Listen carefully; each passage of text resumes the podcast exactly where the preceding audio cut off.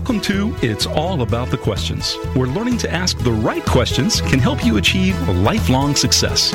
Now, here to help you ask all the right questions is award winning author, international speaker, and business strategist Laura Stewart. Good morning, afternoon, and evening, everyone. This is my birthday week show. My birthday was the third, and I always like to have an extra, extra special guest on my show for that birthday week show because um, well, every person I have on my show, I love talking to and I want to be here. But today's guest is somebody that I've wanted to have on my show since his first book came out that he co-wrote with a dear friend, John David Mann. And it's it's his story, but there's so much about this gentleman. He is a real life James Bond. And with everything going on in the news nowadays, what really hit me, I watched the James Bond movie Spectre the other day, and I also finished reading Daniel Silva's book, The Marching Season, which is one of his older books. And I feel like we're really beginning to live what's happening in the movies and the books. You know, the stuff is no longer craziness. And mindset, focus is something so critical for all of us to have our best lives possible. And my guest today lives that, breathes that. He is a former U.S. Navy SEAL sniper, one of the tops in the world um, you know, these guys never used to talk about what they do, and he's written some amazing books, including The Red Cir- Circle and his latest book called The Killing School. And he has uh, agreed to be on the show today, which happens to be the 73rd anniversary of D Day, by the way. Please welcome Brandon Webb to the show, everyone. Brandon, thank you for being here. Of course. Thanks for having me. Happy birthday. And, and I'm also a big James Bond fan. well, that, that actually feels really good considering that I never realized till after I read your most recent book, and I've read your books, uh, Amongst Heroes, The Red Circle. I think I've read everything that you've put together. Um, but having read The Killing School, then saw Spectre, it hit me, yeah, it's not just about pulling that trigger, the idea we've had from the movies about what the sniper does. That's the last thing, as you talked about in the book. You hope to never have to do that. Yeah. It's, it's about gathering that intelligence, being that James Bond character, although a little more circumspectly and in the background that James Bond does. How did you get there for my audience? I know your story, but to be a, a Navy SEAL and then to go even further and become a sniper and then revamp the entire Navy SEAL training program to be better than it's ever been before. How did that come about? All right, I'll try and not make a long story longer, but my, you know, I was raised by uh my my dad is Canadian, my mom's American, and they were hippies in the '60s, and my mom still today tries to figure out how her her son and she wanted a Harry Potter kid. She told me she's like, I don't know how I ended up with you.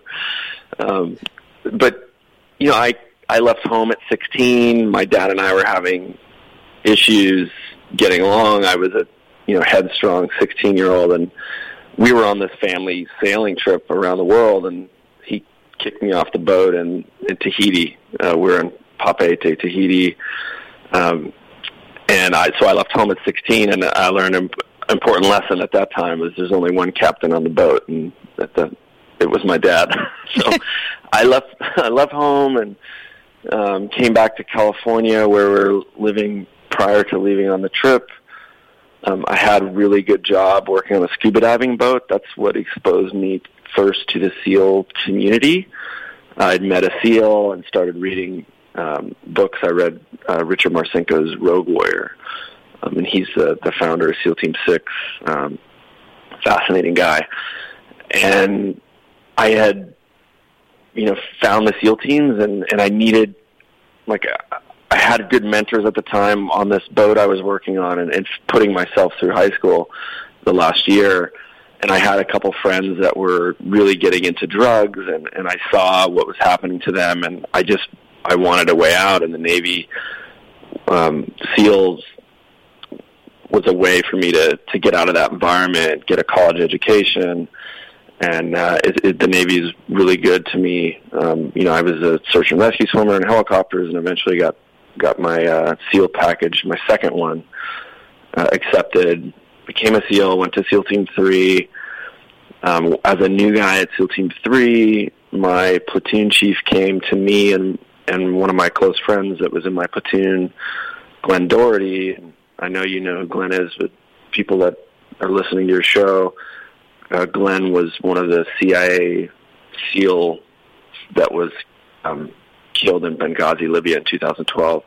But, um, but my platoon chief came to Glenn and I and said, "You guys are the top shooters in our platoon. We're shorthanded two sniper billets. We need to send you guys. Um, do you want to go?" And it was a huge opportunity for Glenn and I at the time because new guys really didn't get to go to that school. It was it was a school that seasoned guys in the in the SEAL community got to go to. So, you know, it was a huge responsibility and honor, but we were terrified because we we knew that if we if we didn't pass, it was there was going to be hell to pay. Um, you know, went went with uh, sniper training with Glenn. Glenn and I deployed together. We were on the USS Cole after it got hit as a sniper Overwatch. Came back from that deployment, and 9/11 happened, and I had jumped in another platoon that needed some help um, and experience, and then we ended up deploying immediately after 9/11 back to Afghanistan. And I came after after that. When I got back, I was recruited for advanced sniper training, and then got asked by a, a master chief who was a SEAL Team Six guy, and and it was really two master chiefs that realized that we needed to modernize the SEAL sniper program and and also make it better. And so I was a part of a, a group of cadre that revamped the entire program. Um, and it's the same program that Chris Kyle, American Sniper, went through. Um, Marcus Luttrell, who's a friend of mine, wrote the book Lone Survivor. He was one of my personal students that I mentored throughout the course. Um, and so just, it was a, it was an incredible amount of work that went into that, but it was one of the most challenging and rewarding things I, I've done with my career. And, and, uh, I'm really proud to be associated with that group of guys and the product that we put out. You know, you, there's still guys probably with more kills than, than Chris Kyle, who's kind of become a legend now. Um, but we just put out amazing product with these guys, and they're they're some of the the top snipers the world has ever seen, and and I, I think a lot of people don't realize that the snipers are out there saving a lot of lives because they do a lot of overwatch, so they're, they're overwatching um, regular and special operations troops as they move in and out through villages and assault missions. Um, but I think I got the whole story in there. You, you did. Sorry, you, I went a little bit long. No, no, that's absolutely fine. I had goosebumps during parts of it because it flashed me back to different things in in your book that really stood out for me. I have to tell you, it's so highlighted and dog-eared and and bookmarked because there was so much power in your book. But when you were talking about your mom wanted the Harry Potter kid, yeah, um, I don't one of the big things that I've learned from reading your books is the shift in perspective, which is what this show is all about. How yeah. if you can shift your perspective to look at something differently, which is what you did to revamp the SEAL training school, um, and and to even become a sniper, you are a Harry Potter kid. Because if you look at Harry Potter from a different perspective, he was a sniper. It was yeah, about gathering all the intelligence to find Voldemort in every single thing that he was doing, to find out who the different people were in it, to figure out what their weaknesses were, and then at the end have to pull that trigger, but then come back from it and rebuild. And how do you yeah. do that? So you are Harry Potter. Thank you. I need that set up a conversation between you and my mother. Just play this play this recording for her so she can see how it yeah. all links. You know, Harry Potter is James Bond, is you, is um, you know all of the the big fictional characters. But before we go into um, the first commercial break, there's something you said about the the course, and here's your quote in the book. Eric and I didn't see the high attritions in our course as a badge of honor or symbol of excellence. We saw it as a failure not of the students, of the teaching. That perspective shift is not something we are used to hearing from military, right? They're all Yeah. proud of the fact that hardly anybody makes it through SEAL training or Ranger training or any of these. It's the best of the best of the best. You chose to look at it differently. How did you get there? So what we realized was that we were getting a high quality, a high caliber of student. It's one thing, you know, there's a time and a place to create a really adversarial teaching environment because you want to see who has the the guts to stick it out, um, the guts of the heart, um, and that's what SEAL training is for. Um, you know, it's incredibly negative um, adversarial environment, but you know the the training environment is that is designed that way to produce an incredibly disadvantaged environment for the student and to see who will persevere and overcome that. The sniper program, we said as instructors, look, we're already we're getting qualified Navy SEALs, so these guys are highly motivated. We know they're high caliber why are why aren't we passing more students? And so what we realized was that we had a we had adopted this negative teaching style from Marine Corps Scout Sniper course, which which they have their reasons for for the way they teach, because it is more of a selection course. Um, and then we had taken some of the the same from from uh, what we call BUDS or Basic Underwater Demolition SEAL Training. It's the, the SEAL selection training. And we said, wait a minute, we don't need to to teach that way. And then throughout the course of us reaching out to various um, consultants, uh, some of which were gold medal champions themselves. Um, one of those was Lanny Bassham, a friend of mine, who developed, uh, who wrote this book called With Winning in Mind and it was a mindset of a champion and, and habits of champions. And so what we realized was that we needed to switch to a positive style of teaching. And, and it's as simple as It's as simple as, and we're going to tease our audience and come Yeah. back to that right when we come back from the commercial Sure. break.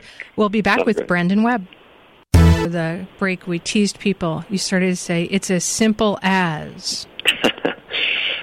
Yeah, so it's you know we were talking about negative versus positive teaching style, and it's as simple as if you imagine somebody is a beginner student, and the instructor looks at whatever they're doing, whether it's riding a horse, shooting a gun, and you can see the mistakes that beginners are making, but there's no sense in repeating back and, and focusing on the mistakes, and that's a big, um, it's a big problem that people do. I see it in parenting even, um, in kids, and you're, what you're doing is you're programming the beginner with bad habits because they don't realize the, the mistakes they're making. And when you focus on, hey, you're you're flinching when you pull the trigger. I mean, right now, you and all your audience are thinking about is flinching, and so you're you're programming them with mistakes. So we said um, we need to adopt a positive style of teaching and focus on the corrective methods and the correct procedures to focus on um, and instruct.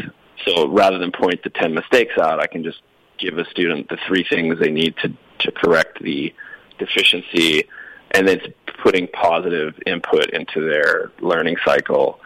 Um, and we're big into self-talk, like talking about um, how to coach, how the students can coach themselves, because a lot of us walk around and we're our own worst enemies with how we talk to ourselves internally. And so teaching the students how to correct that and have the mindset of a champion um, you know, it was just one of the big. It's one of the biggest and important things I think we did in our sniper course. Um, and it, at the time, we were we would start with 20 students and we would lose 30 percent of them um, for performance. Um, and when we adopted this new teaching style, we started graduating everybody. Um, we maybe lose one guy uh, here or there, but we started graduating everyone, and and we actually increased the level of difficulty. So we raised the bar uh, and started, you know, changing the way we we taught, and everybody was graduating. So it was pretty fascinating to see that play out immediately, and and when we put it into practice, and we're we're blown away. It was pretty powerful. There's a, another quote in your book. You said, You become a highly skilled warrior, but at the same time, it also damages you, and that damage is permanent. With the way you revamped the program, where it became controlling your attitude and controlling your thoughts to set you free, how did that help change the long term life of a sniper, which is not an easy one? So it's it's interesting because now that I've you know I've been running my own business and writing books for about as long as I was in in the SEAL teams, and I got into you know I I do yoga um, just to stretch because I put your body through hell all, the, all those years, um, but I started meditating, and a good friend of mine um, who helped edit Tim Ferriss' last book, Tools of Titans. Uh, my friend Kamal really got me into meditation, and what I realized was the the things, the same principles of like meditation and focus. We were already teaching that to the sniper students. We were doing this like sniper zen.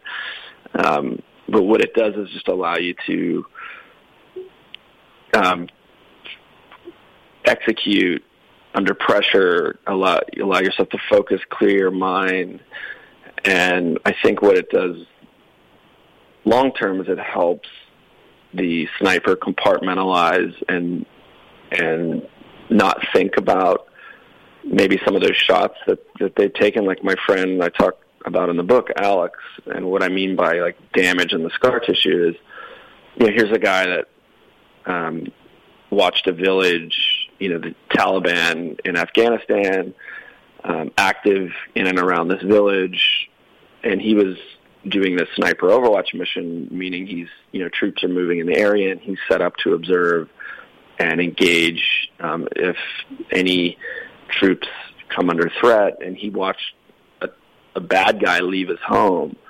Um, and his young son run out after him, basically tugging. Like he didn't have to hear what was being spoken to know that this 12, 13 year old kid didn't want his dad to go fight the Americans. He kept kind of like tugging back, like, please don't go, please don't go. You know, three, four hours later, um, this guy is engaging troops, and Jason, I'm sorry, um, Alex, my friend in, in the book, ends up having to take this guy out. And when he came back from that mission, broke down a bit because he had a a son the same age as this this kid, and just like the consequences of that and kind of the human toll is one aspect where I really wanted to to show the reader, look, you know, this isn't a movie, it's not a video game. People don't just you don't just shoot somebody and boom, they they fall down dead and on to the next level. Like it, this is real stuff, and it it has a real human toll. And as much as I I didn't like the movie American Sniper from a from a technical point of view, I thought just they didn't do a good job. But what I did respect uh, on that movie, and I thought Clint Eastwood did really well as a director, was he showed the human toll of having to to be in those situations, come back, and and how it affected you know life back home. Um, but I, you know, bringing it full circle to your point about the the the sniper and the, and the mental management piece. I, I think that snipers generally have a lot better tools to deal with uh, adversity and kind of tuck it away and and realize that it's no there's no use focusing on a shot that that's missed. I mean, you can never get it back, and there's no need to focus on a lot of the things that that the the terrible things that you do have to to to do in, in combat in a combat environment. It's just no, you know, you might as well focus on the positive things, and you got to let that stuff go. So, um, hopefully, I answered your question. Y- you did. The your book, The Killing School, with John David Mann, who, as you know, is a very dear friend of mine, who Great I guy. savor every email I get from him because the writing is just so exceptional. I think this book needs to be required reading for every human being on the planet to understand the sacrifice that every member of the armed forces does for us. And as we are getting ready to go into news break, um, I want to thank you and every member of the armed forces who protects us. You know, this world has shifted into a place where it's scary. It's scary on so many levels. Yeah. And you protect us. And we tend to forget that. My dad was in the army in the Korean War.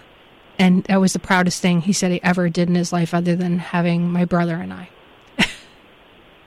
Yeah, it's you know it's unfortunate we still live in a world where we need you know an armed forces, but thankfully in this country, you know, we have an all volunteer force of men and women, and you you know these men and women have sacrificed and and continue to sacrifice since 9/11, and they've taken on quite a burden with uh, increased op tempo. But what I really hope that people take away from the killing school is that that's we need that armed forces, but we also need to realize there's a lot of other things we we need to focus on. And we're going to focus on that when we come back from the news break. Um, I could talk to you all day. We'll be right back with more from Brandon Webb, author of The Killing School.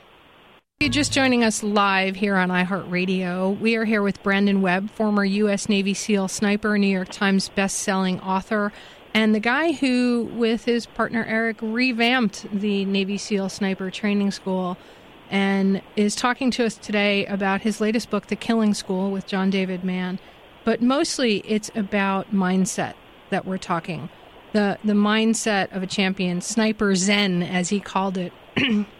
Brendan, it, it's really exciting to have you here today and you talked a little bit about how you shifted things at sniper school to get that focus for everybody where the training went from negativity focused training pointing out the negatives to a positive um, An Astronaut's Guide to Life on Earth by Colonel Chris Hadfield is one of my favorite books. In it, he talks about how at NASA, they would all sit around a table and go through scenarios of everything that could go wrong. They would debrief to death every possible scenario, including if I die, this. It sounds like what you did revamping Sniper School was very different than that. How do you focus on shifting to the positive when it's important for people to understand that this isn't the right way to do something? So we would actually also rehearse scenarios um, because you know when when you enter the arena, whether it's sports or combat, you know usually you know the plan doesn't go as as perfectly as everyone would like to. Right. So you have to you have to adapt.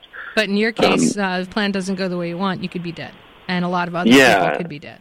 Uh, Exactly, but you and so you. I mean, there's a. It's interesting you bring this up because we, just like NASA, we are masters of mitigating risk. People think, oh, it's so risky to be a SEAL. Well, look, it's what we do is is may appear risky, like skydiving, but we eliminate all the variables that are in our control. Um, and as somebody that has skydived in the civilian sector, it's very scary on how um, how the difference between the two are. Like I would get maybe five, six checks um, by two jump masters, by buddy checks before I even get out of the plane. Where in the civilian world, uh, you're kind of responsible for your own check. So, um, just as an example, and on the snipers, same thing. Being a sniper, we want to calculate for every possible variable in our control. If we can, can kind of control that, and then we have to deal with the environmental factors. But we also rehearse the contingencies, like what could go wrong in these situations, and then you develop contingency plans for everything. And the difference in mindset is if something goes wrong, rather than go, oh my god, you know, my sight just just fell off my or my scope fell off the gun. Well, you need the mindset of a champion when a sniper is okay. I get that this happened. Now I'm going to have to use my iron sights, and I'm just going to accomplish the the mission no matter what.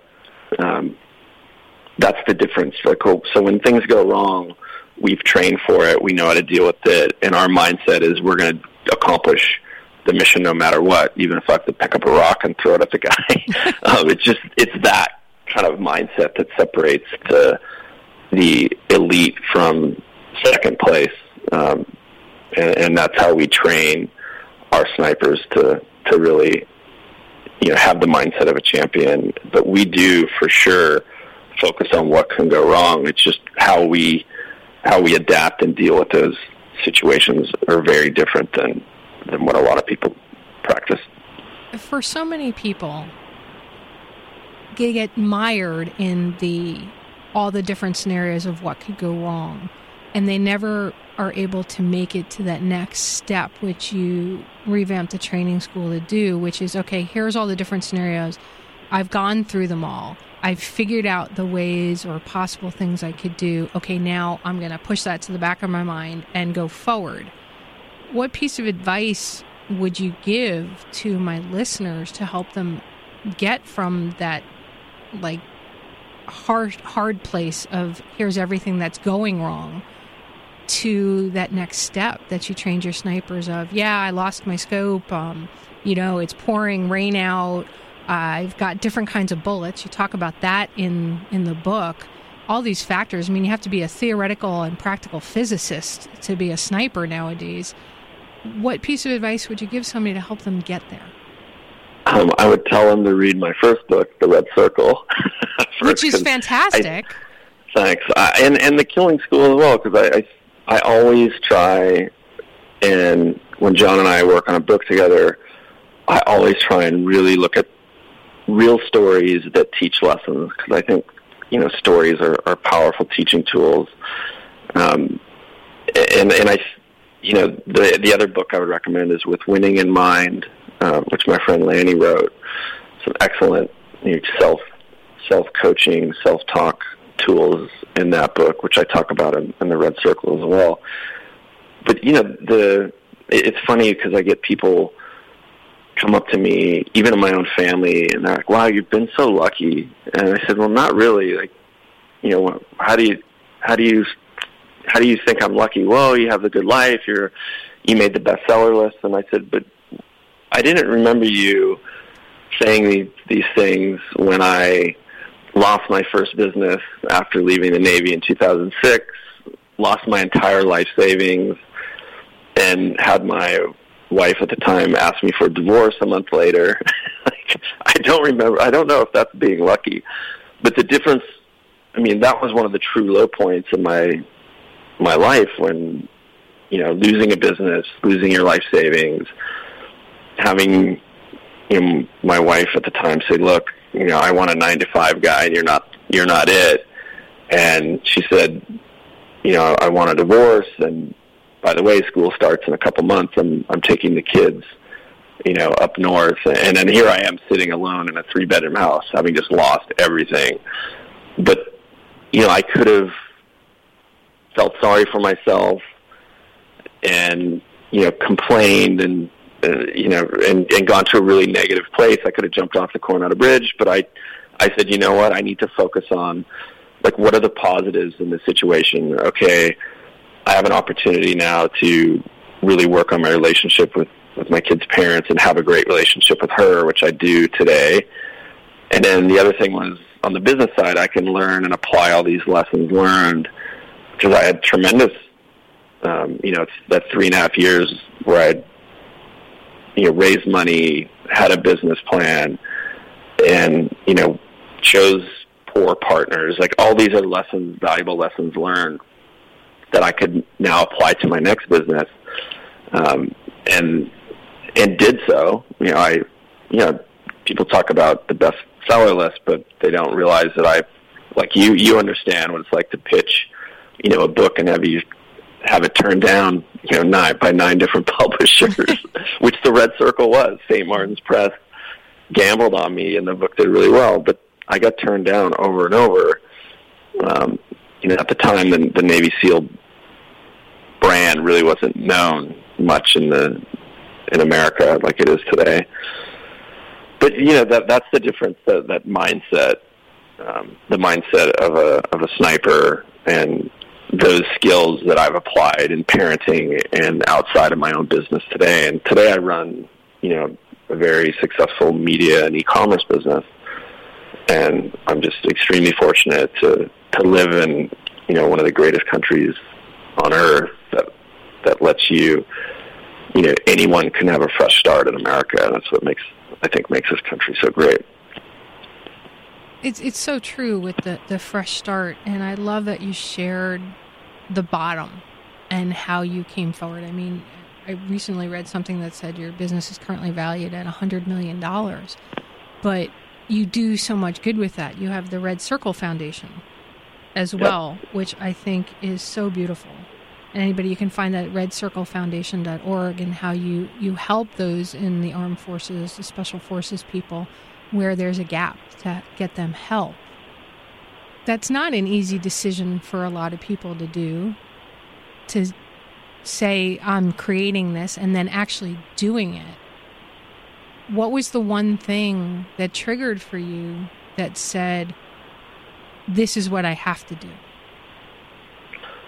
I've always, my, my good mentors in the military and elsewhere it's always been, you know, there's always been this common focus on lead by example or, or exemplary leadership.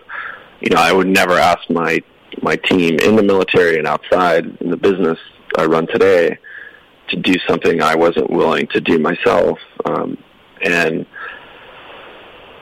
you know, I just I think that that in it itself is important. That kind of exemplary leadership. And so when I started to have some success in publishing in my business, I wanted to give back to the military community and really the, the special operations community as a whole. And at the time, this was, I think, in 2011 when I, I started to see a lot of a lot of people in this country wanted to support the military community, and they recognized the sacrifice. And then I started to see a lot of the abuse in the nonprofit world where a lot of the the funds, you know, these big big charitable organizations would throw these lavish parties and the executive compensation was was inappropriate. And the funds, you know, that were getting finally trickling down to the to the actual mission, you know, were were a small percentage of the overall money taken in. And I, so I just said, you know what, rather than complain about it, and we had a big, one of the things I learned as a new guy SEAL is like, if you're ever going to complain about something, you better be prepared to bring two or three solutions to the table. And so I said, you know what, I'm to, I'm to start a foundation. It doesn't have to be big, but we're to be really focused on mission and we're going, you know, we looked at how to structure this, and I, I saw this charity water foundation in San Francisco and how they approached businesses to donate money to their operational overhead expenses, and then they had a separate fund devoted for the mission. And when ordinary, everyday people would donate to that fund, all that money, 100% of it, would be used for for helping people out. And so that's the model that we adopted at Red Circle Foundation. All right, and that's and, perfect. We're going to go into our, our yep. last commercial break. Rudy, I'd like to think about is there something you're complaining about a lot? If it is, come up with one, two, or three solutions to it. And We'll be right back with Brandon Webb. Success comes from not only what you know, but also who you know. Welcome back to It's All About the Questions with award winning author Laura Stewart. I love quoting you to you. In your book, you said the point of your course, since you revamped the SEAL, SEAL training program, wasn't to have our students become expert shooters. The point was to have our students become masters of their fate. How can the average person become masters of their fate? The world Well, seems to interfere so much with that, right? Yeah, I think people need to realize, and I run into this all the time, they, they kind of expect stuff to happen. Like they expect things to just work out the way that they, they want. And it really starts with planning and, and setting a goal. And it's something we, we focus on the SEAL teams and the sniper community. Like if you want to go somewhere, you need to set, you need to set like long-term goals and then work a plan to get there. And then you got to realize like you've got to put in the hard work um, to do what it takes to to kind of execute against that plan. But you know, I see I see people just drifting in life, and I think of it almost as you know, if, look, life happens and you can't plan for everything. But if you're you think of life as a a river with rapids around every other corner, some people are in the boat with no paddle in the water, and some people are have that paddle in the water, and they're they're kind of taking control of their life and and going where where they want to, and and that's what we kind of one of the lessons I learned in the, in the SEAL teams is you've got to just make it happen yourself, um, and I think that you know there's so many important lessons I try and put into the first book, uh, The Red Circle, and The Killing School too. I think the surprise that people will get from reading the book is they'll get you know not only a, an uncomfortable look at what it's like to go to war and the toll that that takes, but also some incredible life lessons um, that will come out that are directly applicable to life, business, uh, raising children. Um, you know, it's it's I talk to my my own kids all the time about um, how how to talk to themselves um, is very important in setting goals. Like we, on our annual family ski trip, we I have the kids write out their goals for the for the you know the entire next year, which I think is it's important to to focus on that stuff. I, to me, the Killing School wasn't what I was expecting. I read everything that that John is involved with, he's great, right? Because yeah. he's just so amazing. And I've gotten to that point with your books as well. I got to know you through John, right? Because of your words that he helped, you know, you put together. The book shifted my thinking about myself tremendously, and it made me realize I was very stuck in a depression and stuck in a woe is me kind of thing, couldn't figure out a way out of it. And I'm beginning to Yeah. shift out of it because of things you wrote in the book. So, on a personal note, thank you. Um, Oh, it's great. It's great to hear. Yeah, and you know, I want to I want to shift a little bit because this is a question I don't often get to ask somebody that has seen the best of humanity and the worst of humanity. Um, if you could change anything about the world, what would it be? So that's a great question. Um, what comes to mind immediately, just given the environment that we're in today, and and it really has to do with what you talked about earlier with looking at things with a different perspective. Um, I would change the. So we're in this perpetual global war on terror right now with really no end in sight, and that that really saddens me looking at kind of this us in Afghanistan today kind of losing our way, like really no clear strategic objective for America to be in Afghanistan. The mess that we created in the Middle East with whether you thought we should go into Iraq or not.